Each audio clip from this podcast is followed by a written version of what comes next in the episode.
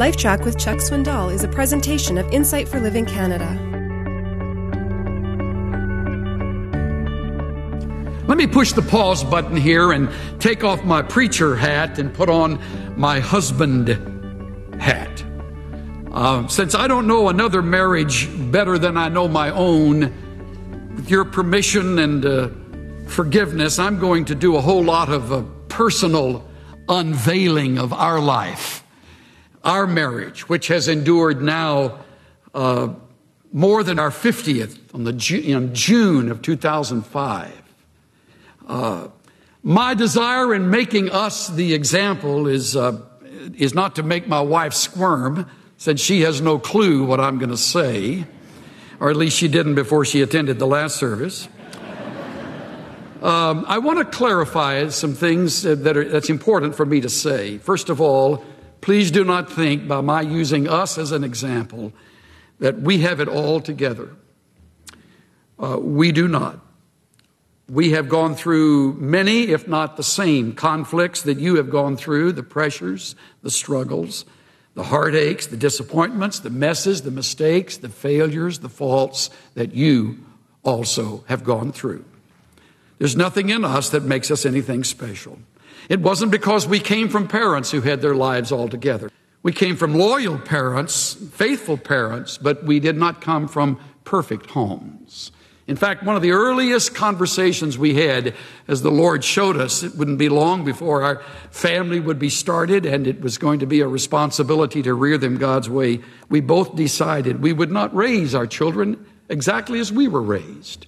We need to make some course corrections. We need to, we need to make some decisions that will alter the direction from which we had come, though again, we loved our parents greatly. It, I'm not using us an example because I've entered the gospel ministry. There is little in the ministry to strengthen a home. Aside from having to hear yourself preach regularly, there is really very little in a church to make a home stronger for the pastor. So it's not about ministry that causes me to say this. It's not because we were given wise counsel. We had two faithful pastors, but not one word of counsel during our 18 month engagement. Not a word. To the day they married us. And it, it isn't because we are kind of laid back and easygoing. it isn't because we both have such soft and weak wills that we're just sort of relaxed and pliable with each other. I'm using us an example because I don't know of another couple I can be this candid about. And, and I do so understanding that uh, we're still in the process.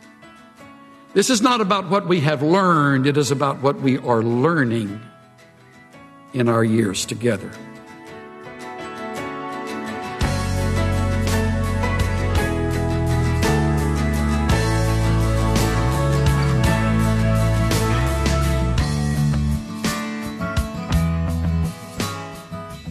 Chuck Swindoll has five principles for making a marriage stick.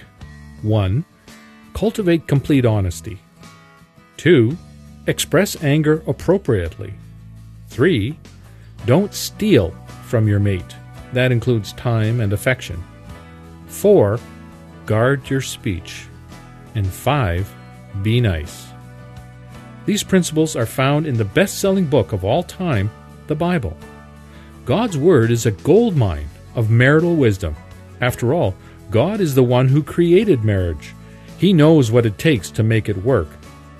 Applying these five principles found in Ephesians chapter 4 will breathe new life into your marriage.